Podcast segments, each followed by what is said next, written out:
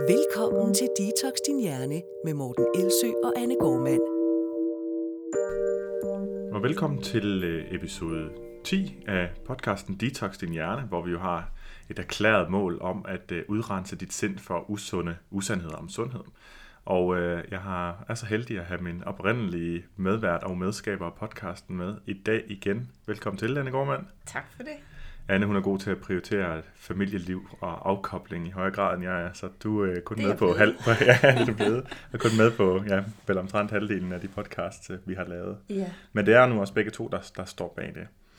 Og i dag skal vi tale om noget, som, som jeg tror, øh, hvor jeg tror, du kommer til at bidrage noget mere, end jeg gør. Øh, det, vi er, øh, ja, det er i hvert fald tid til et juletema. Ja, Ja. Og hvorfor er det interessant med et juletema, når det handler om mad? men det er det jo fordi, at i julen, der sker det, at alle de uhensigtsmæssige mønstre, tankemønstre og vaner, vi har omkring mad, de øh, bliver ligesom øh, sammenkomprimeret til en måneds, øh, ja, hvor det hele går galt.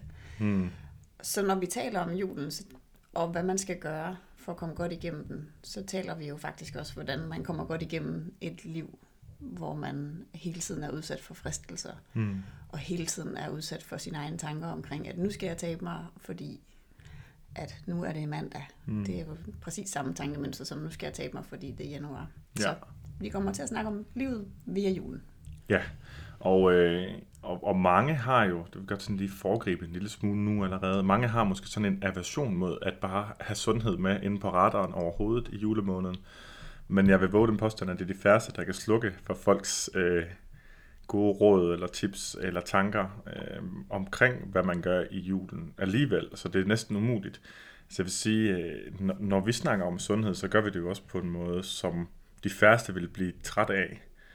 Netop fordi vi ikke taler ind i den her sådan normale diskurs om, at sundhed, det hører over på sådan pligtsiden, og det er noget, man gør, hvor man skal spise ting, der smager dårligt, og undgå ting, der smager godt, og, Ja. og, og, og forkælelse hører ikke ind under sundhed, og alle de her ting, sådan den her underlige todeling, hvor vi egentlig ligger rigtig mange ting på vægtskålen i retning af, at folk ikke gider at være sunde, fordi det er Ja. altid forbundet med en masse negative ting. Ikke? Nemlig, Så, så vi vil egentlig hellere inspirere til at sige, at altså, julemåneden, hvis du har ro på til det, det er ikke nødvendigvis sikkert, er jo faktisk et tidspunkt, hvor man kan lære rigtig meget om sine egne øh, tanker om mad, og hvordan de tanker bliver til følelser, eller bliver til adfærd, ikke? Jo. Som, som, som vi har øh, på andre tidspunkter over også. ja, og hvis man kan komme godt igennem julen, så har man også et øh, meget stort bevis på, at hvis man, så kan man tænke, hvis jeg kan komme igennem det, så kan jeg klare hvad som helst. Ja. Hvis jeg kan komme godt igennem julen på en måde, hvor jeg fik nydelse og ikke følte mig øh, snydt, men hvor jeg heller ikke tog på, så kan jeg alle situationer. Ja, så det giver, og det bruger vi egentlig lidt, når vi har klienter også. Du har egentlig, det er noget, du også har introduceret mig for, ligesom mange andre ting. Du har lært mig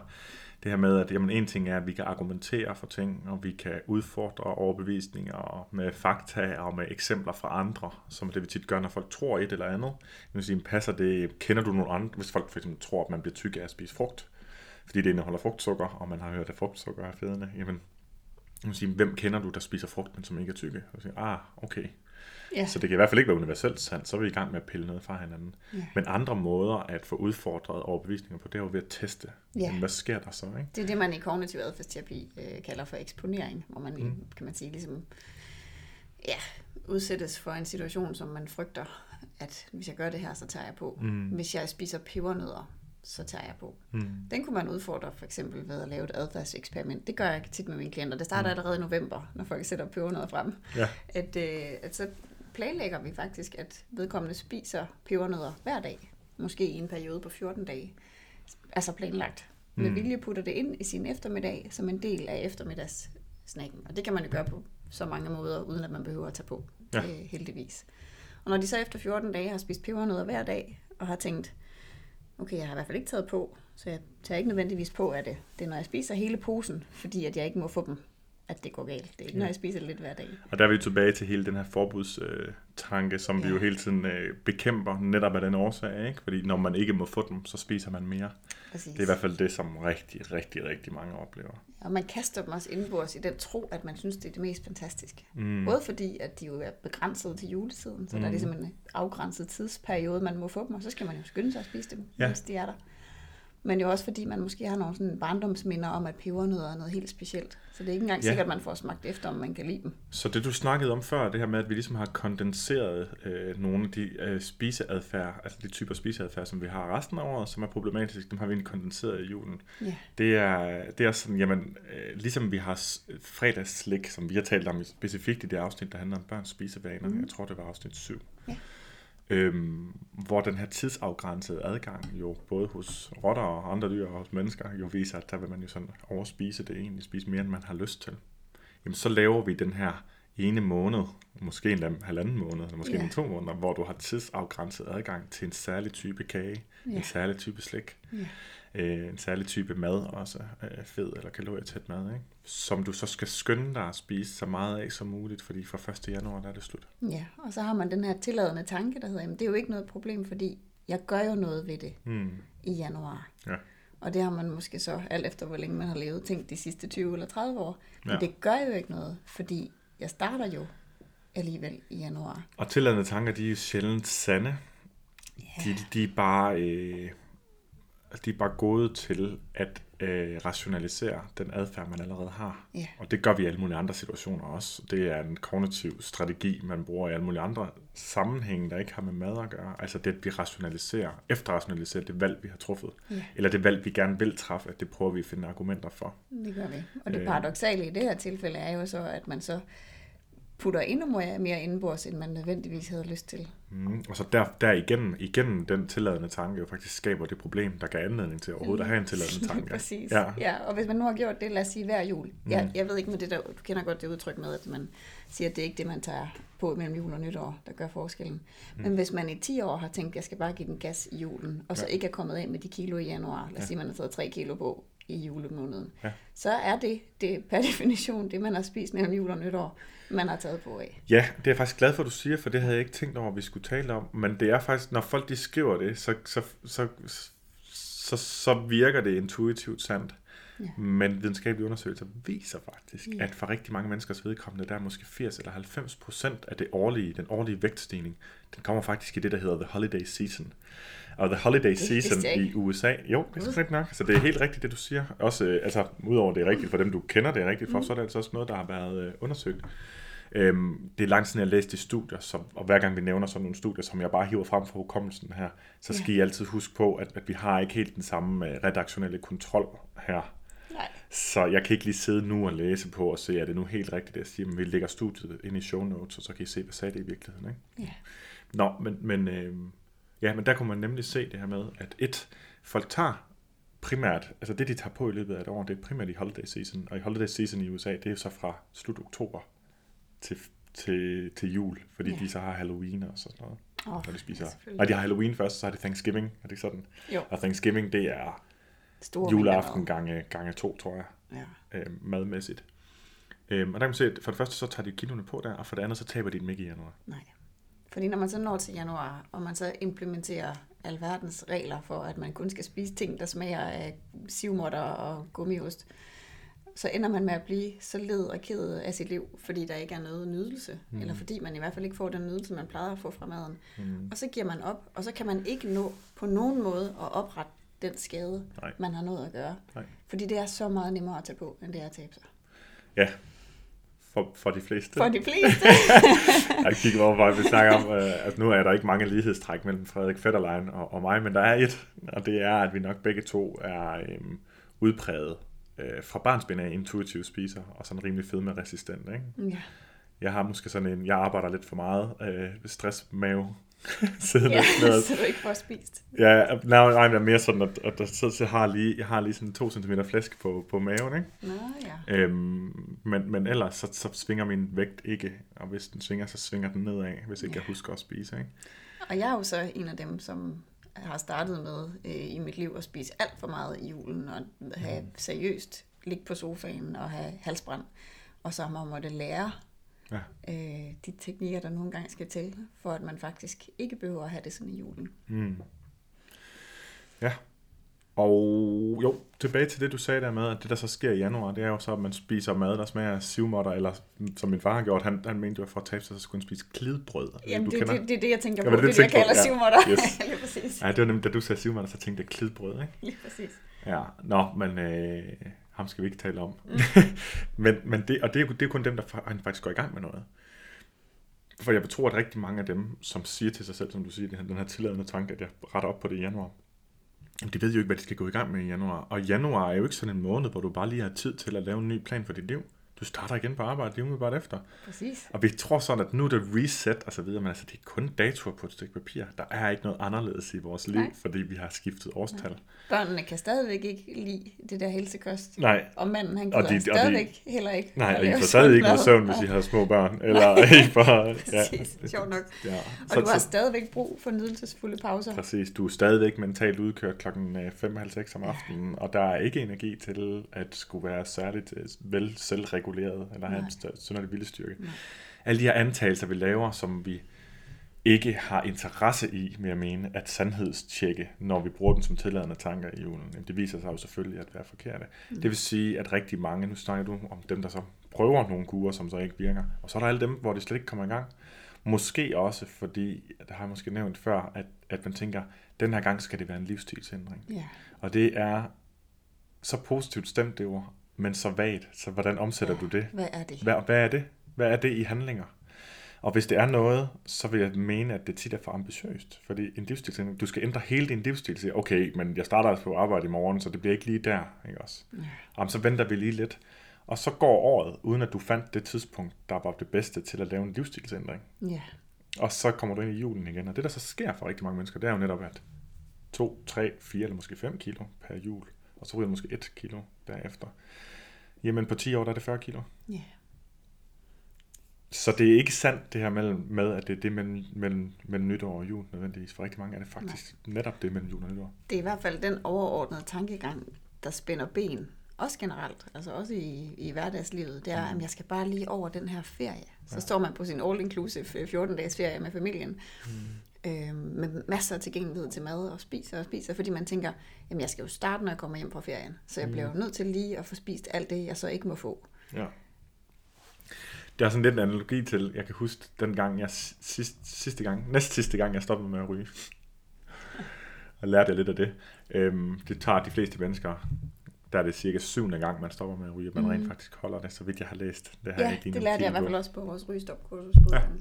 Så øhm, der kan jeg så huske, at øhm, lige op til, at jeg skulle stoppe med at ryge, der skruede jeg op for mit cigaretforbrug.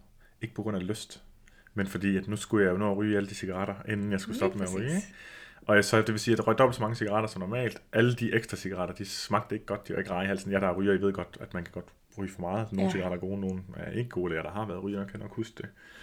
Øhm, og da jeg så skulle stoppe, så havde jeg jo bare fået presset min, altså fået øget min cigaret, nikotin og cigarettrang til det højeste, den nogensinde havde været. Ikke? Ja, En rigtig god måde at spænde ben for sig selv på. det må man sige. Omvendt, Meget den gang jeg rent faktisk lykkedes med, at, lykkedes med at stoppe med at ryge, der stoppede jeg dagen før, jeg havde planlagt det. Okay. Så jeg havde ikke, altså den her deadline, den, den, jeg havde nået at få så meget lyst til at stoppe med at ryge selv. Så den her dag, hvor jeg havde, nu har det sidste dag, jeg må ryge en cigaret, men det gider jeg faktisk ikke. Og det minder mig lidt om den Ja. øh, buffet øh, ferie Ja. der, ikke? Ja, Hvor man siger, inden jeg skal på kur, som lidt af det samme, Ja. inden jeg kommer hjem fra den her ferie, hvor vi selvfølgelig ikke skal tænke over, hvad vi spiser. Det vil ødelægge ferien. Det er sådan tanken, ikke? jo. Men Der, det, der skal jeg nå at spise det hele. Og så gør man egentlig bare svært selv. Lige præcis. Og det, der er så fint ved det, du fortæller med, øh, med rygningen, det er, at den forskning, man har brugt til øh, rygeafvinding, øh, på blandt andet Stanford Universitet, der har de haft sådan et adfærds, øh, eller der har de sådan et adfærdslaboratorium. Det med øh, BJ Fogg. Øh, ja, og så er der så også en fyr fra Yale, Mm. øh, som godt nok ikke er der mere, men som har lavet sådan en fantastisk video, det ved jeg ikke, om vi også kan linke til. Jo, Men lad os lige omkring- skrive det ned. Nu er der to ting, vi skal linke til. Ja, gør lige det. Øh, Sådan. Han hedder Judson Brewer, øhm, og de har forsket i det her med, med rygeafvænding, hvor man har brugt mindful rygning, hvor man sætter folk i et, skal man sige, helt aflåst rum, hvor der ikke er nogen kontakt til andre mennesker, så der er ikke noget hyggeligt, der er ikke noget socialt, og så har man simpelthen bare bedt dem om at prøve at mærke efter, hvordan det reelt er at ryge, altså hvordan smager det inde i munden. Øh, hvordan føles det, når det kommer ned i lungerne? Øh, hvordan ser det ud? Hvordan er eftersmagen bagefter? Hvordan har man det? Hvordan lugter man? Hvordan lugter fingrene? Alle sådan, sådan objektive ting. Mm. Og det, der viste sig, det var, at der var, mange, altså, der var meget stor succesrate med øh, rygeophør i forhold til konventionelle rygeophør. Fordi mm. at det ikke længere blev sådan noget, jeg elsker at ryge, og det er noget, jeg skal slippe. Sådan noget glorificeret, eller åh, det er jo bare så stor eller, del af jeg mig. elsker eller, kage, men det må jeg ikke, hvis jeg skal Lige være præcis. slank. Ikke? Ja. I stedet for, så blev det, jamen det giver mig ikke noget, faktisk. Mm. Det smager forfærdeligt. Mm. Jeg har det ikke rart imens mm. heller. Og det er lidt den forskning, der også begynder at sådan lige så stille at dukke op i forhold til ernæring. I hvert fald den del af mindfulness-forskningen, som er, at man bliver mere objektiv i sin måde at vurdere det, man spiser på. Lad os nu ja. gå tilbage til pebernødderne for eksempel. Ja, for jeg, godt tænke mig, altså, jeg ved godt, hvad du mener, når du siger objektiv, men min ja. erfaring viser mig, at det skal du udpensle. Så her kommer et eksempel. Tak. øh, fordi det var faktisk noget af det, jeg ville med, med pebernød-casen, det er, at, øh, at det, det vi så gjorde, eller gør, min klient og jeg, med de her pebernødder, hvis det er det, for eksempel er dem, der styrer, det er at sætte os ned, og så rent faktisk prøve at kigge på dem. Uden alt det der, det er jul, og det er nu, jeg må. Mm. Så alle følelserne barn. er væk, umiddelbart, Alle for at følelserne er væk. kigge på det objektive. Ja. Prøv at være objektiv. Hvordan lugter de egentlig? Øhm, og min klient, der hun sagde, at de, de lugter lidt af... Altså først så lugter de af kanel og kardemomme. Eller, og så lugter de lidt af emballage. Og så er de faktisk ret tørre. Det havde jeg ikke lige lagt mærke til før. De lugter også lidt af pagepulver. Og så prøvede vi sådan lige så stille at bare sidde og tykke på dem og spise dem. Hvordan, hvordan er sådan den overordnede fornemmelse ind i munden? Jamen, det er faktisk noget virkelig tørt noget, og det, det er sådan, man kan næsten mærke de der sukkerstykker, der ikke rigtig er kommet ud i dejen. Og de duftede helt klart altså, anderledes, end de smager. De smager faktisk ret papagtigt. Og da vi så var færdige med den her øvelse, samtidig med, at hun jo så også øh, spiste dem i de her 14 dage, så siger hun sådan, nu har jeg absolut ikke lyst til pebernødder længere, fordi nummer et, jeg har fået dem hver dag i 14 dage, så jeg har ikke en fornemmelse af, at jeg går glip af noget. Jeg har ikke en fornemmelse af, at jeg skal skynde mig at spise dem, fordi jeg kan jo altid bare putte dem ind som et mellemmåltid, så jeg har ikke travlt.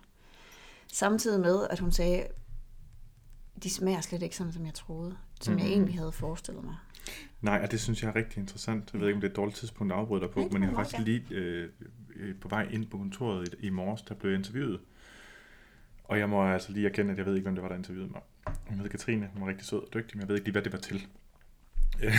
sådan kan det gå, når Ja. man interviewet meget. ja, øhm, men vi talte om, øh, vi talte nemlig om det, hun spurgte til det med mindful spisning, eller disenchantment, som, Ja. som du jo kalder det, eller vi kalder det, hvis man kan sige det sådan, Jamen, ikke? jeg, altså jeg har egentlig snuppet det ord fra Judson Brewer Ja. ja. i forhold til rygeafvinding. Der er ikke nogen, der bruger det i forhold til ernæring endnu. Men det kan være, Det gør vi. Det gør vi. Ja, det må man sige, vi gør. Ja. Ja. Vi bruger det på uddannelsen, og jeg er ja. Ja. meget imponeret over, når du laver øvelsen for hele holdet på Vanecoach-uddannelsen, og se, jeg var en, der stod ved siden af mig, og så jeg kom ud midt i øvelsen, og så kigger hun over på mig, og hun har spist en halv chip, og alle er enige om, at chips, når først du har taget en, så kan du ikke stoppe, ikke? Mm. Det troede jeg også en gang. Ja, Og så stod hun, og så kigger hun på mig og siger, ved du jeg gider ikke engang spise den anden halvdel. Nej. Og på overspisningsmodulet, som var her i sidste uge, mm. der var der gået en måned imellem. Der var der nogle af dem, der lige havde været på vanekursuddannelsen og lavet chipsøvelsen. Og så spurgte jeg på modulet, fordi mm. vi skulle lave øvelsen med brunkager, hvordan går det egentlig for jer med de der chips? Og så var der en, der rakte hånden op og sagde, jeg har simpelthen overspist chips i så mange år, du tror, det er løgn. Jeg har ikke haft lyst en eneste gang i den her måned til at spise chips. Jeg er, øh, jeg, er, jeg er skeptisk anlagt. Ja, Og, og, og jeg arbejder aktivt på at være skeptisk over for mine egne overbevisninger også. Det er det, der er det sværeste. Mm-hmm. Det er det for alle, ikke? Mm-hmm. Det er nemt at være skeptisk over for, hvad alle andre siger. Og jeg har ja. også været skeptisk over for omfanget af øh, disenchantment-øvelsen. ja. Og jeg har heller ikke kigget i den videnskabelige litteratur ordentligt efter. Der er heller ikke så meget at kigge efter. Nej, det er der nemlig ikke. Altså, så der er ikke så meget af den, den slags evidens. Men der findes forskellige typer af evidens. Og det, jeg har set indtil videre, det jeg sagde til hende i morges, det var, øh, det var at jeg, hun, hun spurgte, om det virkede. Så sagde jeg, jamen faktisk er problemet ikke, om det virker. Problemet er, udfordringen er faktisk, at det nogle gange virker for godt. Ja. Hvis man får af, hvis man får fjernet al magi fra alle fødevarer, så kan man faktisk også godt komme til at blive sådan en lille smule... Øh, altså, det er ikke der, du finder din glæde længere, når man har gjort det nok. Ja. Eller i hvert fald noget af det. Der er i hvert fald noget af det, jeg sad på McDonald's med Katrine Gissiker for nylig. Ja. Og så siger hun til mig, øh, jeg har bare, der er ingen magi tilbage i det her mad. så man skal virkelig være sulten, før man synes, at McDonald's smager godt, med mindre man så har puttet op på en pedestal, ja. og så, så er det jo nemlig, at man putter alle de her, det er det tilbage til det her med det objektive, ikke? man putter mm. alle mulige forestillinger om smagen, Ja, og konsistensen og glæden ved det ind i fødevaren. Ikke? ja. Og det er ikke den objektive vurdering. Jeg vil sige, jeg er nu stadig meget madglad, så det er ikke, fordi der sådan er gået noget galt. Men sådan nogle ting som blandt selv slik og øh, chips, det, de har bare ikke nogen sådan synderlig plads i mit, Nej. øh, i mit sådan lystliv, hvis man kan sige det sådan længere. Nej, og man kan sige, det, det der sker i praksis, når man laver mange af den type øvelser, øh, det er rigtigt nok, at noget af maden mister sin magi. Mm. Men jeg tror, der sker lidt det samme, som hvis man, øh, hvis man forestiller sig en Michelin-kok. Mm. Det der med at gå op i maden og virkelig kunne smage forskel på, om det her det er en småkage, der har stået på hylderne i to år, og der er blevet brugt alverdens mærkelige ting for at få den til at kunne holde sig så længe, og den også har ligget i emballage for længe. Mm. At man bliver lidt mere madsnoppet. Ja, det er også sådan, Men- du vil beskrive men- mig, har jeg hørt. Ja, lige præcis. Men du vil jo ikke påstå, at en person, der skal man sige, er gourmetkok, ikke har nydelse ud af maden. Nej, det er rigtigt. Nej, men det har jeg også. Det, Det er bare fordi, verden bliver et nemmere sted at være i, når 80% af alt det, vi hele tiden får kastet i hovedet, det ganske enkelt holder op med at være attraktivt.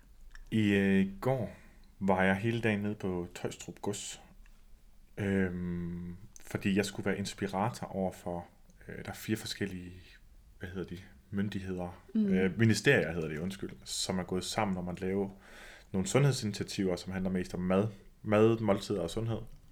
Og hvor de har lavet et advisory board med nogle kendte og ikke kendte fag- og ikke fagpersoner. Og der skulle ned med inspirator.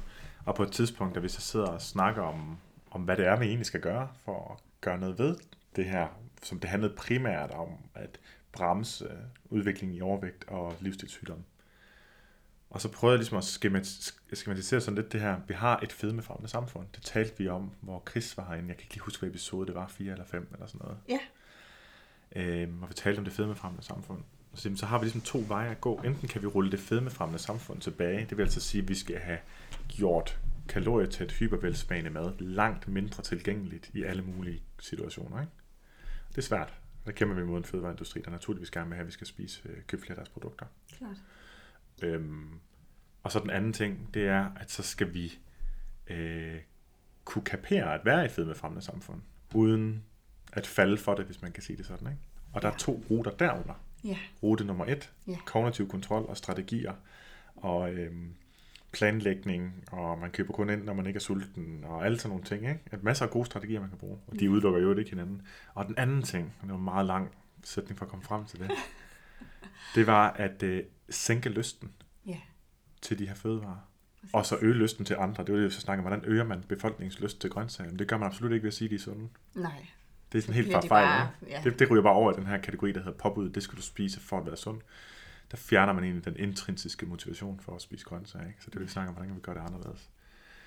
Nå, men det var Men bare det, det vi vil der- tilbage til, at, at der er mange, der tror, og det er også helt rigtigt evolutionært set, at vi er primet til at spise og gå efter de her kalorier til det fødevarer, der smager salt og fedt, eller fedt og sødt. Men, rigtig, men det har fået et ekstra lag. Det har fået en ekstra enchantment. Det har fået ekstra fortryllelse, de her fødevarer, ved at vi fortæller os selv, at de er så gode, og de er forkælelse, og det er det, man gør, når man hygger sig og nyder og alt sådan noget. Ikke? Mm. Og det kan man fjerne igen. Det kan man nemlig fjerne igen. Og det er det folk... Undskyld den lange det. Men det er det, de fleste, som har prøvet at gå på kur hver eneste januar de sidste mange år, Ja. øh, har fået lært, indlært. Det er jo, at alt det, der er forbudt, og som jeg ikke må i perioder, at det er noget helt særligt. Mm. Og hvis man nu havde lyst til at bruge julen, jeg kunne godt tænke mig at give et eksempel, for ellers så tror jeg, det er lidt nemmere at, at Mm. forholde sig til. Øh, hvis man nu havde lyst til at bruge julen som sådan et, øh, en øvelse på, hvordan kan jeg komme igennem julen på en måde, hvor jeg ikke føler, at jeg går glip af noget, og man Mm. gerne ville prøve at bruge de her disenchantment-øvelser. Ja, fordi det kan være det, der var en barriere for overhovedet at prøve noget af det her. Det er, at jeg vil ikke gå glip af noget. Ja, det Julen er hellig, ikke? Ja. Øhm, så jeg havde på et tidspunkt en veninde, der havde rigtig, rigtig svært ved at komme igennem julen. Mm. Og så øh, kom hun og spurgte, om jeg godt lige ville hjælpe hende. Og hun forestillede sig, at øh, jeg skulle hjælpe hende med opskrifter, og hvad skulle hun spise, og hvad måtte hun ikke spise, og hvad skulle hun bage af, og så videre. Og så, det gør jeg så ikke jo. Mm. Det er jo ikke sådan, vi arbejder, men, øh, men jeg sagde til hende sådan, jeg vil rigtig gerne hjælpe dig, men så blev det på en lidt anden måde. Så det var ikke ved at sige, hvordan hun kunne bruge andre meltyper end Nej, lige præcis. Ikke? Nej, det, det får man ikke så frygtelig meget ud af i længden. Nej. Men, øh, men så siger hun sådan, jamen det vil, det vil hun rigtig gerne. Så, jamen, så vil jeg gerne invitere dig hjem. til mig øh, her i starten af december. Ja. Og så laver vi nogle øvelser sammen, som kan hjælpe dig. Og hun siger sådan, jamen ja, det, det lyder dejligt andet, men jeg tror simpelthen ikke, du kan hjælpe mig, fordi jeg er bare totalt julemadsfanatiker. Altså and og medister og brun sovs, og jeg spiser og spiser og spiser, til jeg har det helt dårligt. Okay, men lad os se. Og så kommer hun hjem, så havde jeg så lavet medisterpølse til hende. Øhm, og så siger jeg, Mina, nu prøver vi at lave den her fine øvelse. Hun hedder ikke rigtig Mina. Nå, nej. Nu tog jeg bare en anden venindes navn for lige at maskere. Jeg tænkte, var- Mina, det er hende der med fisk, øh, fisk tre gange om ugen. Eller sådan Ja, noget. ja, jeg har en veninde, der hedder Mina, men det her var så en anden veninde. Men, øh, men så siger hun så, at øh, jamen, hun elsker medister, og det er bare vildt svært. Og så laver vi den her disenchantment-øvelse, hvor vi sidder og kigger på medisterpølsen først, og sådan prøver at være mere objektiv, altså bruge, bruge mere det, man kalder sådan kolde beskrivelser, ikke sådan noget magi, men sådan Mm. mere, hvad er det rent Kolde faktisk, vi ser? ja, det er et godt udtryk.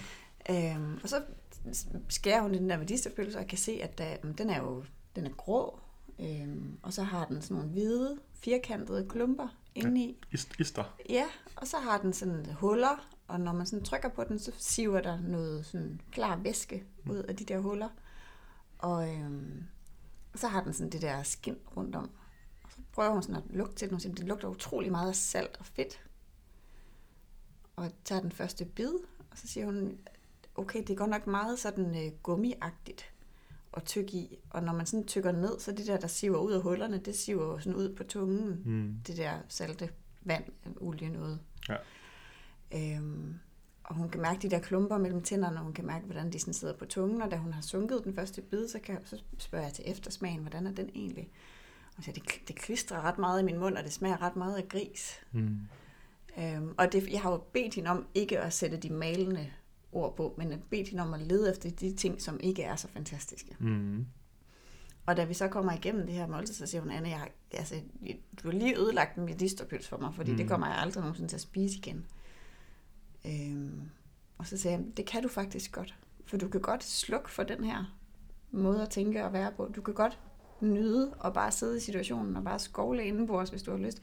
Men du kan også vælge at skrue op for den her måde ja. At tænke på i de situationer, hvor du har brug for det. Jeg tænker især, hvor man sidder og spiser medisterpølse i øh, selskab med andre, Ja. og så er det meget nemt at slukke for, for Men- det her. Man kan sagtens slukke for den, og så bare nyde det og spise, mm. og ikke tænke over det. Men når man har brug for lige at styre det lidt.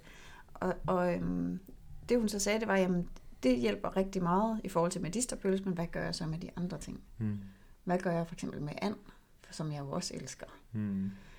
Og så lavede vi en, øh, det kunne man kalde en eksponeringsøvelse, som jeg snakkede om før, mm. at, øh, at hun ville prøve at lave and de næste 14 dage, så ofte som muligt. Mm. Og måske endda også efter jul. Altså blive ved med at lave and som aftensmad. Mm. Så mange gange, at ens hjerne ikke længere spiller en det pus, at and det er noget, jeg kun må få juleaften. Ja, og a- der er, ikke noget, der er jo ikke noget særligt, indskyder bare, der er jo ikke noget særligt ved and, den forstand, det er jo ikke, and er jo ikke et dyrere stykke kød end andre Nej, stykker, det præcis. er bare noget, vi har valgt, at vi spiser i Kunne december. man grille det til juli, hvis man ville, Ja, i sommeren. Det er det. Så den der tanke om, at det er en tidsafgrænset periode, så sagde hun, nå jamen selvfølgelig, altså jeg kan, selvfølgelig kan jeg også lave and i januar. Ja. Det er jo ikke, fordi and forsvinder. Mm-hmm. Og så fortalte jeg hende, øh, hvordan jeg plejer at agere juleaften, som for at hjælpe hende og fortælle en historie, hun kunne hægte op på. Så jeg gør det, at jeg spiser øh, den første portion, hvor jeg nyder det helt vildt. Jeg, skulle, jeg tænker slet ikke over, at der er noget, der er, mm. smager mærkeligt. Men når jeg så er dejlig mæt, øh, så sætter jeg en portion fra ind i køleskabet. Det er, når de andre tager portion nummer to eller tre. Fordi at jeg ved, at når jeg bliver mæt, så, så falder nydelsen så meget, at jeg faktisk ikke nyder det så meget mere. Og jeg er heller ikke særlig vild med, med når det bliver koldt. Hvis man mm. lægger mærke til temperaturen i kødet, når den falder, så smager det altså også anderledes. Jamen, det, jeg tror, nu skyder jeg ind, så siger jeg, har det på samme måde, og det jeg kan mærke, det er, når fedtet begynder at øh, blive, øh, ikke, ikke er helt flydende Ja. længere, så, så begynder det Så det sensorisk at helt være helt andet, ikke? Nemlig. Og hvis man begynder at lægge mærke til den sensoriske, skal man sige, Objektivt. Ja, ja, og så læg mærke til, at det faktisk ikke smager så godt, når man ikke er sulten længere, mm. og, når, og når det er ved at blive koldt. Nå, så sætter jeg det fra, og så ved nitiden, så øh, begynder min mave at rumle, og så bliver jeg sulten, og så får jeg vildt meget lyst til det, og så går jeg ud og luner det, og så smager det åndssvagt godt forfra i forhold til, øh, til før. Og de andre i familien, de er sådan, hvad laver du? Hvordan kan du spise mere mm. nu? Vi har spist og spist. Og sådan, nej, Nej, det gør jeg ikke. Nej. Jeg, jeg gør det samme ja. efterhånden, ikke også? Og, og, og det er, jeg kan rigtig godt lide det her sådan nydelsesbarometer. ja. Jeg har ikke procenter på, men jeg ved bare, når noget det kommer langt, andet, så siger, nu nyder jeg det ikke, nu spiser jeg det af andre årsager, end at jeg har lyst. Ja. Men så stopper jeg. Ja. Og det er så det første skridt. Det andet er så, når, hvad kan man så gøre for det? Ikke? Og det er så den næste ting. Det er, jamen, så kan man jo gemme det til senere og netop hænge, hive det frem det senere mere. og nyde det Ja. en gang til. Ja, for jeg gør det nemlig også til at sætte en portion fra til morgen dagen efter. Mm, jeg Sådan, så jeg har ro i sindet, når jeg placerer min tallerken og siger, jeg skal ikke have mere lige nu, fordi nu er jeg midt. Så ved jeg, at til frokost næste dag, så Ja. skal jeg have det samme. Og, og, det, og det fantastiske ved det her, det er, at intet af det her er affødt af et slankeønske eller en sundhedsstrategi. det er simpelthen drevet af lyst. Ja. Og det er det, jeg gerne vil hen til. Jeg tror godt, og nu bliver det lige på lidt højere perspektiv, ikke? men jeg tror netop, at vi bliver nødt til at vende vores sundhedskommunikation og vores strategier om. Ja. Vi kan ikke appellere til sundhed, til et langt liv og sygdomsfrit liv og alle de her ting, som er fornufts- og pligtbetonede og ligger derovre i system 2 i hjernen, hvor Ja. vi skal være rationelle og træffe de rigtige beslutninger. Ikke? Det kommer vi ikke til at komme nogen vegne med. Nej, tværtimod, så skal vi egentlig spille ind i det, som folk egentlig træffer deres madvalg på baggrund af, hvilket er lyst, og så pille Ja. ved det. Vi skal Nemlig. manipulere, hvor folk selv får lov, og det er jo egentlig ikke som, jo, det kan godt kalde manipulation, men det er jo, man selv manipulerer med sin reaktion på, på maden, ikke? Og så egentlig prioritere lyst, men ri- rigtig lyst. Ja. For det, som folk tit sætter i stedet for lyst, det er endnu en tvangsting. Det er, nu må jeg godt, så nu skal jeg. Ja. Og det her skal-ord, det vil sige, nu er det endnu et påbud. Det er ligesom folk, der misforstår slut med forbudt-bogen. Og Ja. siger, nu må jeg godt spise kage, så derfor skal jeg spise kage i stedet for grøntsager. Jeg siger, nej, det er ikke, hvis du har lyst til grøntsager. Nej. Nej. Men kan man have lyst til grøntsager? Ja, det kan man godt. Det kan godt være svært, hvis man i 17 år har forbundet det med kur, ikke? Ja. Men, øh, Men hvis man går lidt tilbage i tiden, da man var barn, og man elskede gulerødder, og når der var nogen, der satte æblebåde foran en, så slugte man dem. det er faktisk den mad, der er nemmest at lege med. Ja. Det er grønt, frugt og grøntsager. Ja. Det er faktisk ikke så nemt med kød og sovs, det bliver noget sceneri. Så det kan man blive ved med at lege med, også når man er voksen. Helt klart. Jeg, når jeg spiser gulerødder, så spiser jeg det der udenom først. Ja, så der kommer sådan en træ indeni. Ja, for Ja, eksempel, ligesom hvis man det gjorde, hel, man var barn. og hvis jeg spiser den, når de er skåret ud, så piller jeg det indeni ud først, og spiser det sødeste, det der inde i midten, ikke? Ja, Og så det andet, det ryger jeg så bare lige med ind. Og så, lige præcis. Ja. Og tror det er i hvert fald meget langt fra fortællingen om, at nu skal jeg til at have sækkevis af gulerødder med på arbejde i januar. Mm. Ja. Fordi nu skal jeg spise dem, fordi jeg ikke må spise det Præcis. andet. der får man jo bare forstærket den her øh, dikotomiske opdeling, ikke? Den her sort-hvid Sort-hvid tænkning, tænkning. Hvor man siger, nu skal jeg spise gulerødder. Så du får egentlig, ligesom man har lagt historier oven på alle de her fødevarer, øh, pebernødder eller and, eller hvad det er, hvor vi, lægger, hvor vi tillægger en masse følelser og værdi, og mm. noget, som vi oversætter til, så derfor må det smage bedre, selvom det ikke nødvendigvis passer. Så tillægger vi alle de, det vi normalt kalder klassisk sunde ting, tillægger vi nogle andre egenskaber, som ikke har noget med sensorik at gøre, som dermed ikke øger vores lyst. Så lige meget hvor mange fornuftsegenskaber, du tillægger grøntsager, så vil det ikke øge din lyst til at spise den. Nej. Fordi det er to forskellige systemer. Ja. Tværtimod, så vil du være mere tilbøjelig til at forbinde dem med sundhed og med vægttab og med kur og med pligt og med, ja, hvor, mange, hvor stor en del af vores liv er pligter. Jamen det er måske 95 procent for voksne mennesker med børns tilfælde. Ikke? Så skal du så også have pligtspisning. Så er det endnu en ting, jeg skal. Så endnu en ting, jeg skal, og det er den, den ting, der er nemmest at gøre oprør mod. Du kan, ligesom ikke, du kan ligesom ikke holde pause for at være forældre. Du kan heller ikke bare holde fri fra arbejde, men du kan fandme gøre oprør imod det her pligtspisning. Ja, og så kan du bare smække stængerne op i sofaen og bare spise. Nu er det selvforkælelsestid, Ja, og så spiser du de ting, der har fået tillagt sig nogle følelsesmæssige ja. værdier, som i det her, det er det her, man forkæler sig med. Ikke? Ja. Det, der så sker, hvis man begynder at blive mere, altså spise mere på den måde, at man virkelig lægger mærke til, om det også er så nydelsesfuldt, som man tror, den her disenchantment-del, det er, at man så godt kan have lidt et tomrum eller et vakuum i forhold til, hvor er det så, jeg skal give slip? Hvor er det så, jeg skal Mm, give mig selv omsorg og være sød ved mig selv og trøste mig selv? Fordi hvis maden havde den funktion før, hvor- skal det så komme fra? Mm. Det skal man selvfølgelig tage sig af, fordi det er jo også en del af det, der sker både i julen og i livet, det er, at vi spiser, når vi er ensomme og kede af det Ja. og overbelastet. Så det, øh, der må man nødt til at spørge sig selv. Så nu hvor jeg så ikke har nær den samme lyst til at spise kager eller store mængder mad for at trøste mig selv, øh, hvad er det så, jeg skal sætte i stedet for? Ja, og, for at bringe et lidt ekstremt eksempel ind, bare ja, for, for, få et andet perspektiv på det. Jeg har ikke øh, forskning, der understøtter det. Jeg siger nu, at vi bliver undervist i bariatrisk kirurgi, altså fedmekirurgi, det her Ja. gastric banding og gastric sleeve og hvad Ja. det ellers hedder, ikke? gastric bypass Ja. på min uddannelse. Og der snakkede de om, øhm, at der er, og jeg ved ikke, hvor stor en procentdel det var, men relativt mange mennesker, der når de får en fedmeoperation, jamen så har de ikke mulighed for at dulme de følelser, negative følelser, eller give sig selv de positive følelser, som de før fik med store mængder mad. Ja. Lidt mad er ikke det, det var store mængder, der gjorde det. Ikke? Ja. Så hvad sker der så? Jamen, der var mange, der udviklede ludomani, eller alkoholisme, Ja, eller stofmisbrug. Ja. Øhm, og hvilket jo giver rigtig god mening. Og det grund til, tror jeg, at du også bringer det på banen nu, det er bare fordi, vi vil aldrig klandre os for at sige, at, at så er det så simpelt for alle. Nej, det Nej det mad, ikke. mad er jo, øh, spisning er jo mange, Ja. i mange tilfælde et øh, symptom Det må man sige. på noget bagvedliggende, som kan være større. Det er bare også lige for at huske, at det kan være det. Lige præcis. Jeg fortalte også om det på, på overspisningsmodulet, fordi Mm. jeg, jeg havde også en forventning om, at, øh, at, at folk tænkte, "Jamen, så nemt er det jo ikke, når mm. vi sad og snakkede om at putte noget nyt i stedet for, fordi ja, ja. maden jo udfylder den her funktion. Og da jeg er med i sådan en uh, gruppe øh, på Facebook, hvor jeg bare sådan følger lidt med og prøver at, og, og se, hvad kan vi gøre for at hjælpe. Og det er en gruppe for folk, der har overspisningsproblemer. Mm. Øhm, Så du lurer, men med good intent. Ja, ja, og liker, og hvis Okay. jeg kan hjælpe med noget, så, så vil jeg jo gerne det. Men øhm, der, der var der så en, der skrev, at da hun havde fået sin operation, som hun øvrigt selv havde betalt, så øh, i de efterfølgende to år, der var hun indlagt på syg 45 gange. Mm. Fordi at øh, hun ikke længere havde nogen måde at regulere sine følelser på. Og det er i den ekstreme ende af skalaen af følelsespisning, som tit leder til det, man kalder binge eating. Ja. Øhm, og så er der også alle os andre, der går rundt herude og faktisk også skal anerkende, at mad tjener et formål i Ja. at enten give os nogle følelser, vi har behov for, som ro og nydelse og Mhm. nærvær og selvforkælelse og egenomsorg, eller som hjælper med at distrahere os fra pligter og ting, vi ikke har lyst til at bruge vores tid på, og den der kolleg- kollega, der var irriterende, eller mobningen, eller Mhm. barnet, der har det dårligt. Mm. Alle de ting forsvinder, når vi spiser. Så det er ikke nemt. Forsvinder midlertidigt. Finde ud ja, det gør de. Midlertidigt, så tænker man ikke på dem, og så bliver man trøstet, og så har man det godt. Ja. Så det er bare fordi, når vi snakker om disenchantment, så kan man godt tænke, at det lyder som en nem løsning. Det er en nem løsning til, at, øh, maden bliver mindre tillokkende. Men hvis man samtidig spiser på følelser, så skal man selvfølgelig kigge der også. Og jeg synes, så synes jeg egentlig måske, vi skal lade det ligge, for nu så tænker Ja. jeg, at det kunne være rigtig fedt at kunne gå i dybden med, med det følelsesmæssige spisning, så dem, der sidder derude med det, kan føle sig Ja, taget ordentligt af. Ja, det kunne være rigtig fint Det synes vi skal gemme til et, øh, til et andet afsnit. Men jeg synes, det er rigtig fint, at vi lige får det med, og så sige, fordi man kan hurtigt, øh, der er meget sådan stråmands argumentation i vores branche, at folk de hører ikke nødvendigvis det, der bliver sagt, eller læser ting mellem linjerne, som slet ikke er det, afsenderen har tænkt sig. Og der ved jeg bare, at vi kunne have fået skudt i skoene her og sige, jamen det er da ikke så simpelt, man spiser også på følelser. Ja, Så jeg er rigtig glad for, at du lige bringer det med, fordi det er vi meget, meget bevidste om, bevidste må man om. sige. Ikke?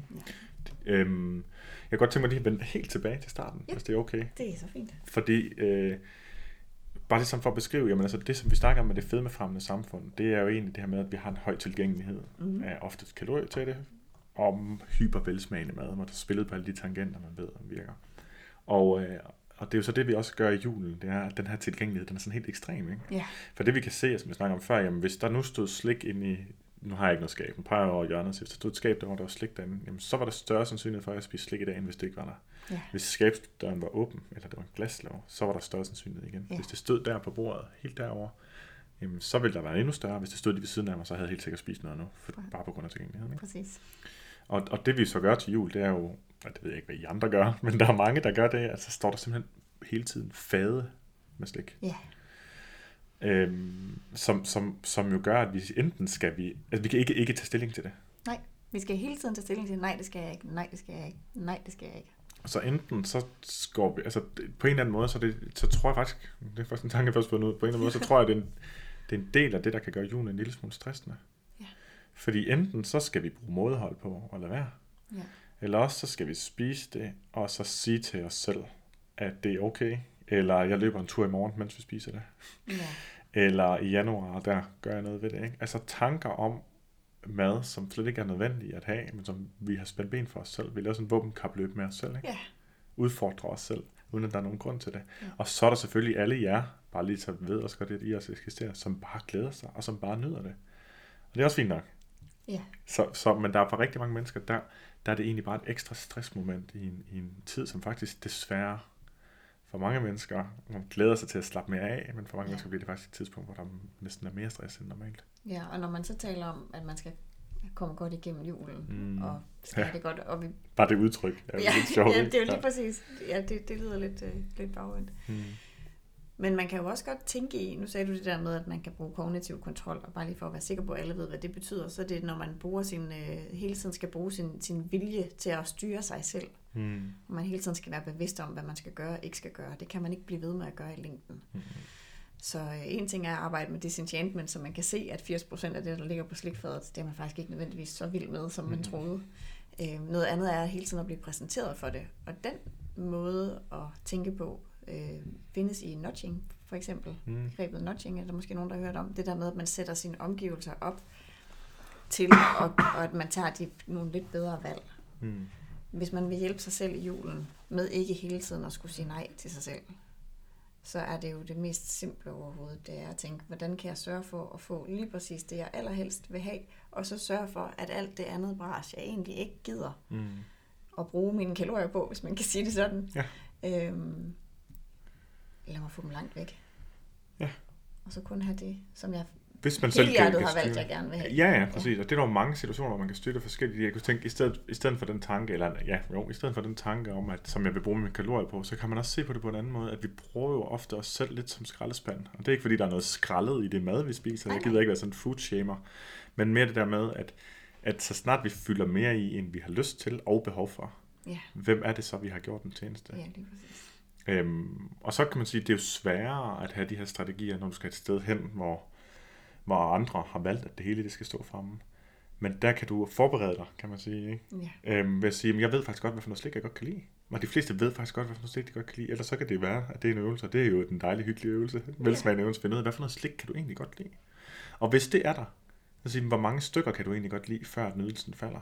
Ja. Hvornår begynder det bare at smage af sukker? Ja, og så kan man jo lægge mærke, det er der den kognitive kontrol kommer ind og sige, nu lægger jeg mærke til, at jeg ved faktisk godt, at omkring otte stykker, så er det der. Så der begynder jeg at- lige vende tilbage op i mit hoved, og så den gider jeg have mere. Ja, jeg er nok på 15, men det er meget bedre end før i tiden. Det er meget bedre, ja, ja. Det kommer an på, Ja. ja, hvad man, øh, ja, der, jeg er jo igen meget heldig. Det siger jeg jo også tit, jeg synes, det er så åndssvagt, at vi snakker om, at folk, der er slanke, jamen, de må have en fantastisk viljestyrke og så videre. Så sidder jeg og tænker, nej, Du bruger om? viljestyrke på det. Jeg bruger ikke viljestyrke overhovedet.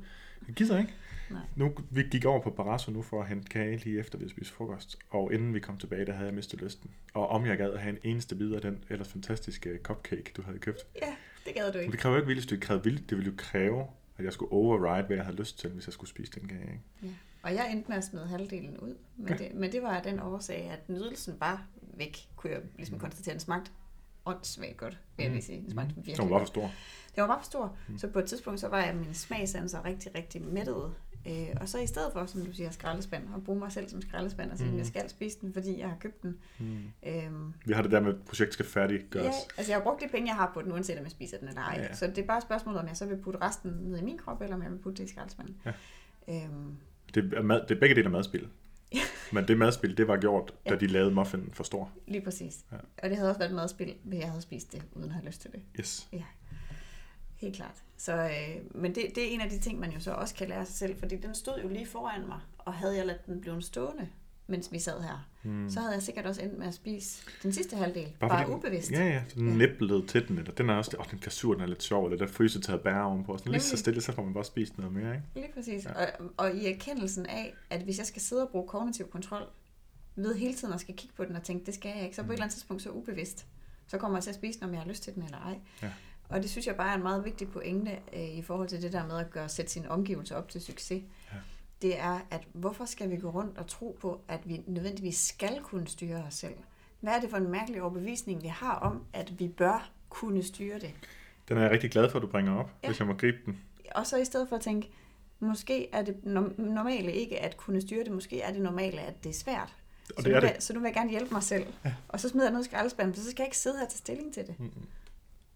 Men du har fuldstændig ret, og øh, også, øh, ja, som de siger i, i iRobot, your logic is undeniable. Øh, der vil være nogle få, der fanger den reference i andre. I Ja, kan bare ja, i øh, konstatere, at jeg ikke er sjov. Anne, hun griner jo af høflighed, når Det gør jeg... jeg. øh, nu. øhm, jo, men derudover, så, så, så, så, så passer det også, hvis man kan sige det sådan, hvis vi kigger, hvis vi zoomer lidt ud, og så siger vi, jamen det er sjovt, at vi har skabt et samfund, som har ændret sig radikalt de sidste 100 år, og folk, har- folks kropsvægt er steget, og det har så nogle negative konsekvenser af forskellige art, ikke? Øhm, og så forventer vi, at vi så bare har undervejs i de, på de 100 år udviklet evnen, altså udviklet mere viljestyrke i overført betydning, eller det, der hedder selvregulering, eller øh, selvkontrol, ikke? at vi kan kapere at være i et ekstremt fristende fedmefremmende samfund. Og det passer ikke. Vi har ikke de evner i os. Nej, vi har aldrig haft det. Vi har aldrig haft dem, for det har slet ikke været nødvendigt. Hvorfor i alverden, hvornår skulle, vi have, hvornår skulle der have været, øh, jeg der ved lidt om evolutionsteori, hvornår skulle der have været sådan øh, selektionspres på evnen til at sige nej til mad? Ja, det vil være Det giver slet ikke nogen mening.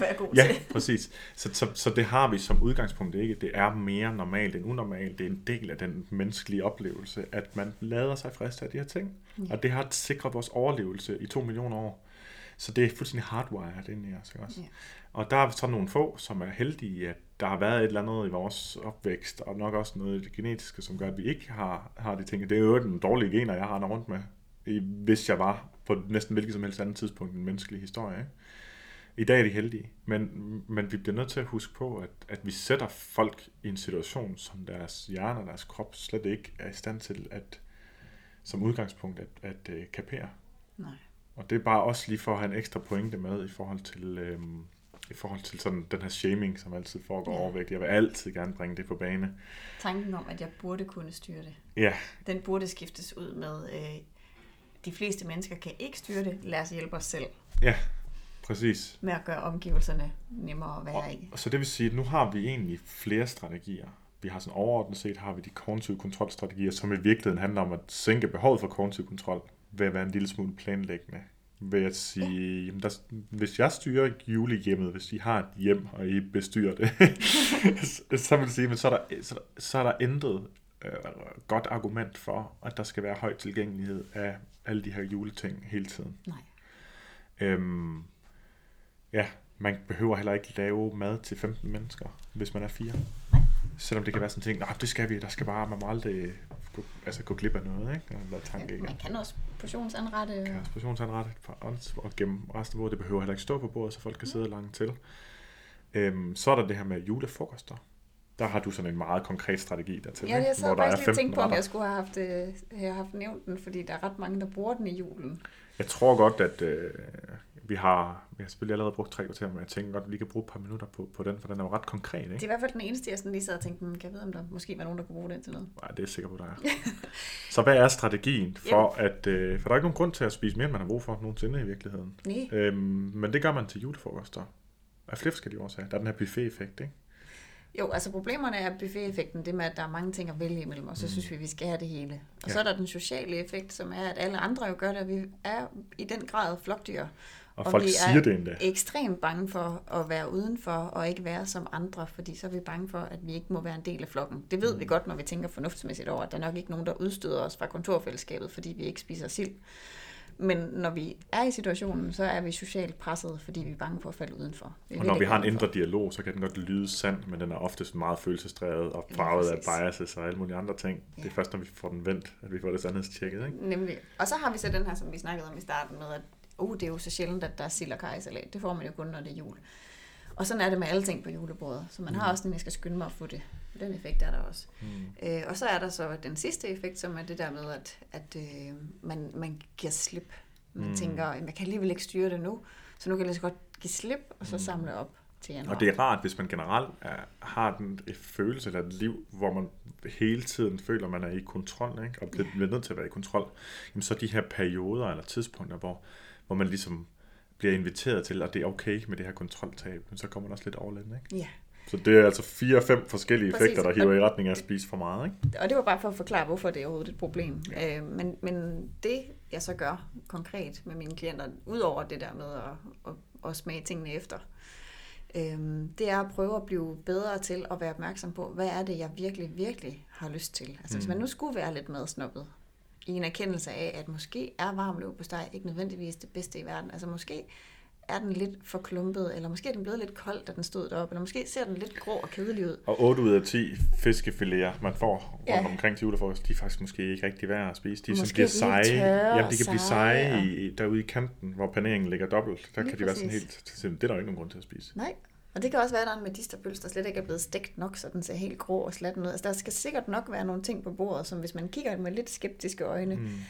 Så kan man øh, krydse dem af som, dem har jeg egentlig ikke så, så meget lyst til. Øh, og hvis man skal lave den øvelse konkret, jeg kalder den ups-øvelsen, Mm.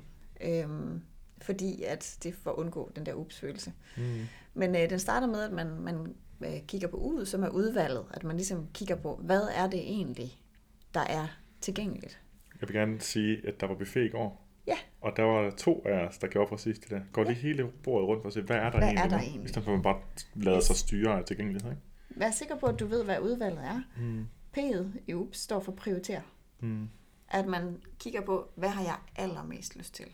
Ej, hvor jeg bare elsker de der, øh, hvad hedder det, de der skåle? Toiletter. Butterdice. Ja, jeg ved ikke, Toiletter. hvorfor det ord lige forsvandt. Men øh, ej, Nogen tager det tungt, elsker andre tager det let. Øh, at jeg elsker tarteletter, og det har jeg virkelig meget lyst til. Så sætter man, giver dem et et-tal i prioriteringslisten, ikke? så kigger man måske på de der fiskefiléer, der ser lidt triste ud. Og så kigger man på, øh, på øh, frikadellerne og tænker, okay, det er sådan nogle frysekøbte nogen. Mm. Så de, de er nok ikke så gode som min mormors. Okay, de kan ryge langt ned på listen. At man så til sidst har sådan et ret klart billede af, hvad er det, jeg virkelig gerne vil have? Hvad synes jeg ser lidt kedeligt ud? Mm. Eller hvad kunne jeg få meget bedre? Eller hvad får jeg alligevel så tit? Mm. Det Og jeg kunne vil også være. sige, at det der, det tager ikke nødvendigvis mere end et minut. Det, det er ikke, hvis man er i træning i hvert fald. Mm. Så kigger man lige henover, så kigger man, okay, ost, det får jeg hver dag, det gider jeg i hvert fald ikke have. Øh, fiskefiléerne, de ser tørre ud. Medisterpølsen, den har jeg lige mindful spist, eller den kan jeg ikke lide. Det kan ikke have et år. Og så er, der, så er der nogle få ting tilbage, som man tænker, mm, det har jeg virkelig lyst til. Og, øh, og det er det, S'et, det står for selekter. Det er, at man ligesom får udvalgt ud af alle de ting, man har prioriteret. Ikke bare, hvad for nogle ting vil jeg have, men hvor meget har jeg egentlig overhovedet brug for? Mm. Jeg vil rigtig gerne have to tarteletter, fordi det er det, jeg har mest lyst til.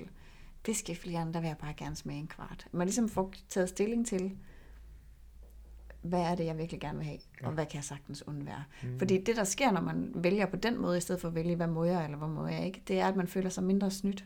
Ja. Man føler ikke så meget, at man går glip af noget, fordi man har jo selv valgt den her autonomi, der ligger i selv at vælge, frem for at følge en eller anden slanke gurus råd om, hvad man må og ikke må Og spise. det vil også sige, så er der ikke nogen modreaktion. Nej. Og det er det, der er på alle de andre, og slankekur især. Alt, hvad der minder om slanketanker, eller den her fornufts- eller pligtstyrede, påbudstyrede tilgang til, til sund kost, som man kan sige det Ja. sådan, det er, at man lige så langsomt ophober øh, masser af energi til en modreaktion. Ikke? Ja. Og når du selv vælger, og du vælger på baggrund af lyst og dine egne præferencer, så føler du dig både autonom, Yes. som er noget, vi altid gerne vil styrke, ja. følelsen af selvbestemmelse. Ikke? Du føler dig også kompetent nok i virkeligheden. Ja. Kompetent til at træffe øh, valgene på baggrund af, af, af din egen vurdering. Ikke? Så er vi Mhm. tilbage til autonomien. Og så får man jo, får man jo rent faktisk noget, der, øh, der virker, og hvor man, hvor man øh, erkender og respekterer sin egen lyst og præferencer. Ja. Det er meget selvkærligt i virkeligheden. Det er meget selvkærligt. Ja, modsat, modsat rigtig meget andet, hvor man ikke tillader sig, hvor man straffer sig selv og alle de andre ting, som er sådan en fast del af, af, af slankeindustrien, hvis man kan sige det sådan, og den måde tingene i tale sættes på. Ja, Lige præcis. Og det er jo også der, hvor man så ender med at have problemet, hvis man netop har været meget restriktiv i sin måde at spise på, eller mm. er det meget i perioder. Øh, det er, at så ser man jo netop frem til en januar, hvor man ikke må få løv på steg, hvor man ikke må få fiskefiléer. Mm. Men hvis man ved, at man må få det hver dag, Mm. hvis man hver dag kunne spise en fiskefilet til frokost, eller hver dag kunne spise lev på steg, så vil man slet ikke have det behov for at putte Nej. det på sin tallerken. Og det er jo så lidt for sent nu, men til næste år, så kan du netop, eller det er jo ikke for sent nu, men du kan starte da, på den altså måde at sige, endnu. Nå, men jeg tænker ikke i forhold til julefrokost, men jeg Ja. tænker i forhold til det her med, at man kan jo faktisk forebygge overspisning i julen. Netop ved at sige, hvad er det for nogle ting, jeg plejer at, at øh, overspise, og så lave eksponeringsøvelsen inden. Netop tilbage i juli, eller Ja. i februar, eller Spise en råbrød En gang- fiskefilet hver dag i en måned. det kan Så du gøre, eller du kan også gøre det en gang om ugen, hele året, er der fiskefilet i dag, Præcis. ikke? Og så er det ligesom, altså magien forsvinder også der, Ja. ikke? Og igen, så taler vi ud fra, at faktisk har du bare gjort ting, hvor du handler mere på baggrund af lyst, men for færre kalorier. Ja. Og det er win-win, kan man sige, ikke? Det må man sige. Så hvis vi lige skal opsummere, så har vi altså den her julefrokoststrategi. Ups, jeg tror, du har skrevet blogpost om. Udvalg, prioritere, selektere. Jeg tror Yes. også, jeg har skrevet et øh, blogpost på Vanekode-siden. Og, så, og det linker vi også til. Og, øhm, og så vil jeg også bare lige sige, nu sagde du, jeg sagde, det tog kun et minut eller mindre. Og så ja, hvis man er i træning. Øh, og det er du fuldstændig ret i. Men den træning, det er ikke sådan, at du er i træning, så mister du træning. Nej, man bliver, nej. Man, når du først har lært, hvad du egentlig godt kan lide, så, så har du lært det. Så kan du lære endnu mere. Nej, men jeg har faktisk mere det, den her lyst. Altså man bygger Ja, bare det er ikke sådan, at næste år, så får du vildt meget lyst til medisterpølse igen, hvis du først har Nej, kendt, at du ikke er vild med det. Præcis, og det er det, der er så lækkert, synes jeg, ved den tilgang generelt, den tilgang, vi har generelt, det er, at i stedet for, at du har sådan en indskudt, midlertidig, ekstrem, tidsafgrænset periode, hvor du ikke lærer noget som helst andet end, at øh, du kommer ud og har lært, at grøntsager er nederen og kage er fantastisk, Ja. jamen så den her, øh, den proces, vi arbejder med, når vi har klienter, det er jo faktisk en læringsproces, ikke? hvor du hele tiden lægger noget ovenpå, som du nærmest ikke kan aflære, lidt ligesom at lære at cykle. Ja. Det kommer ikke ud igen. Nej. Så, Nå, nu ved jeg faktisk godt, at der er det her kan jeg lide, og det her kan jeg ikke lide. Ja. Det forsvinder ikke af sig selv. Så det kan godt være, at det går langsommere end et uh, quick fix uh, lynvægttab, som i virkeligheden ofte kun er vand og kulhydrater og organvægt, som forsvinder, Ja, ikke? ja. Men, men det er faktisk til gengæld noget, som har øh, langt mere potentiale for at øh, kunne holde i længden. Og med i længden mener jeg resten af ens liv. Nemlig. Samtidig med, at det giver dig mere, mere lyst, hvad hedder det, mere nydelse, Mere nydelse. mere selvbestemmelse, mere følelse af afslappet kontrol, hvis man kan sige det sådan. Ja. Ikke? Øh, giver det mening? Ja. Ja, Det gør det i hvert fald så det var meget i forhold til det, og så øh, i forhold til, til julefrokosten. Det kan selvfølgelig også bruges juleaften. Jamen, der er både flæskesteg og and. Så der har jeg allerede truffet beslutningen, så vil jeg kun have and. Ja. Den flæskesteg skal ikke tage pladsen for and, for and kan jeg virkelig For jeg vil hellere have and, Og jeg gider ikke, hvis, og hvis de alle de andre, de tager, så der kun er bryst tilbage, så gider jeg slet ikke have Og noget hvis man så fanger sig selv i at tænke, men jeg vil jo også gerne have flæskesteg, så skal man træne sig selv i at tænke, godt, så laver vi en flæskesteg øh, i næste uge. Ja. Jeg skal ikke gå glip af flæskesteg, men lige nu vil jeg bare gerne have and. Så det er en måde at gøre det på. Der er også mange andre måder, man kan også sige, så vil jeg have et halvt stykke af hver. Ikke? Det er lige præcis. Eller jeg vil bare have sværen. Og så, Ja. så, Jeg giver jo sværen væk, fordi den fylder så meget rent sensorisk, så det sænker min appetit på det andet. Så Jeg, gider jeg ikke have spiser den, og så giver jeg kød til min mand. Ja, det er omvendt hjemme os. Det er omvendt. eller det samme hjemme os, kan man sige. ja. Så øh, umiddelbart så vil jeg sige, nu håber jeg, jeg tror vi har givet nogle strategier. Det er klart, at mange af de her ting, at der, der er mange mennesker, der kan arbejde med det her selv og omsætte det til handling. Du er meget god til at gøre det konkret, så jeg håber også, at det er blevet nemmere derigennem. Det håber vi. Nogen kan lave det her disenchantment-værk selv. Jeg har gjort det uden at lave øvelsen nogensinde, men bare, ah, jeg forstår, og så ligesom prøve at implementere det. Det er vel nogen, der kan. Andre har brug for at lave øvelsen helt, Yes. og nogle tredje har brug for at lave øvelsen sammen med en kompetent coach. Ja. Øh, har vi jo erfaret, at det, er altså, det kan være svært at sende folk hjem med den opgave, fordi i den opgave ligger, at i de næste 20 minutter, der må du ikke kigge på en skærm, og du sidder alene i et lokale. Og det er der rigtig få mennesker, der kan kapere. Ja. Så derfor så kan man tit lave det sammen med. Der kan vi altid tage kontakt. Nu skal det ikke være en reklame, men der skal samtidig også have en mulighed for dem, der har, har brug for det. Ikke? ja. Vi har skrevet nogle ting ned, som ryger ind i show notes, øh, så I kan se links til artikel, links til Judson Brewer, videoen med Mindful Smoking. ja. Øh, Hvor han også taler om kage. ja, Mm. øh, links til, hvis jeg kan finde det, omkring det her holiday weight gain, at det måske faktisk er vægten mellem, mellem øh, jul og nyt, eller her i juleperioden, der, der gør forskellen Ja. For nogen. Og så er det sidste spørgsmål så, jamen hvis nu man ikke lykkedes med det her, og man så tager kilo på, hvad så i januar? Ja. Og det kan vi jo ikke nå at gennemgå i dag. Jeg vil sige, jeg holder et foredrag, der hedder Antikuren i starten af januar. Jeg tror desværre, det er udsolgt. Men vi holder jo et gruppeforløb med samme titel, altså Antikuren, som har fokus på, jamen dig, der gerne vil tabe dig, men som ikke gider på endnu en slankekur. Så står man i et vakuum. Hvad gør man så? Ja. Og der har jeg udviklet noget, der hedder Antikuren, som på ingen måde minder om en kur, men som stadig giver redskaber til vægttab. Øhm, og øh, det kører som gruppeforløb fra slutningen af januar. Det kan I læse mere om ind på hjemmesiden, og ellers linker vi selvfølgelig også til det i show notes. Og det er med den meget, meget dygtige Chris Ja, som er rigtig god til vanebrydning, og meget konkret, og er rigtig god til at spørge ind til, øh, hvad, hvad er det egentlig, du tror, som holder dig i det, øh, Ja. den adfærd, du har. Mhm. Så, øhm, så det glæder vi os rigtig meget til at, at sætte gang i. Og øh, ja, så vil vi egentlig bare sige mange tak, fordi I lyttede med. Det vil vi. Altså, det Og var god alt. jul. Ja, og glædelig jul til jer alle sammen. Og husk, at øh, I kan sagtens nyde rigtig meget, uden at spise for meget. Ja.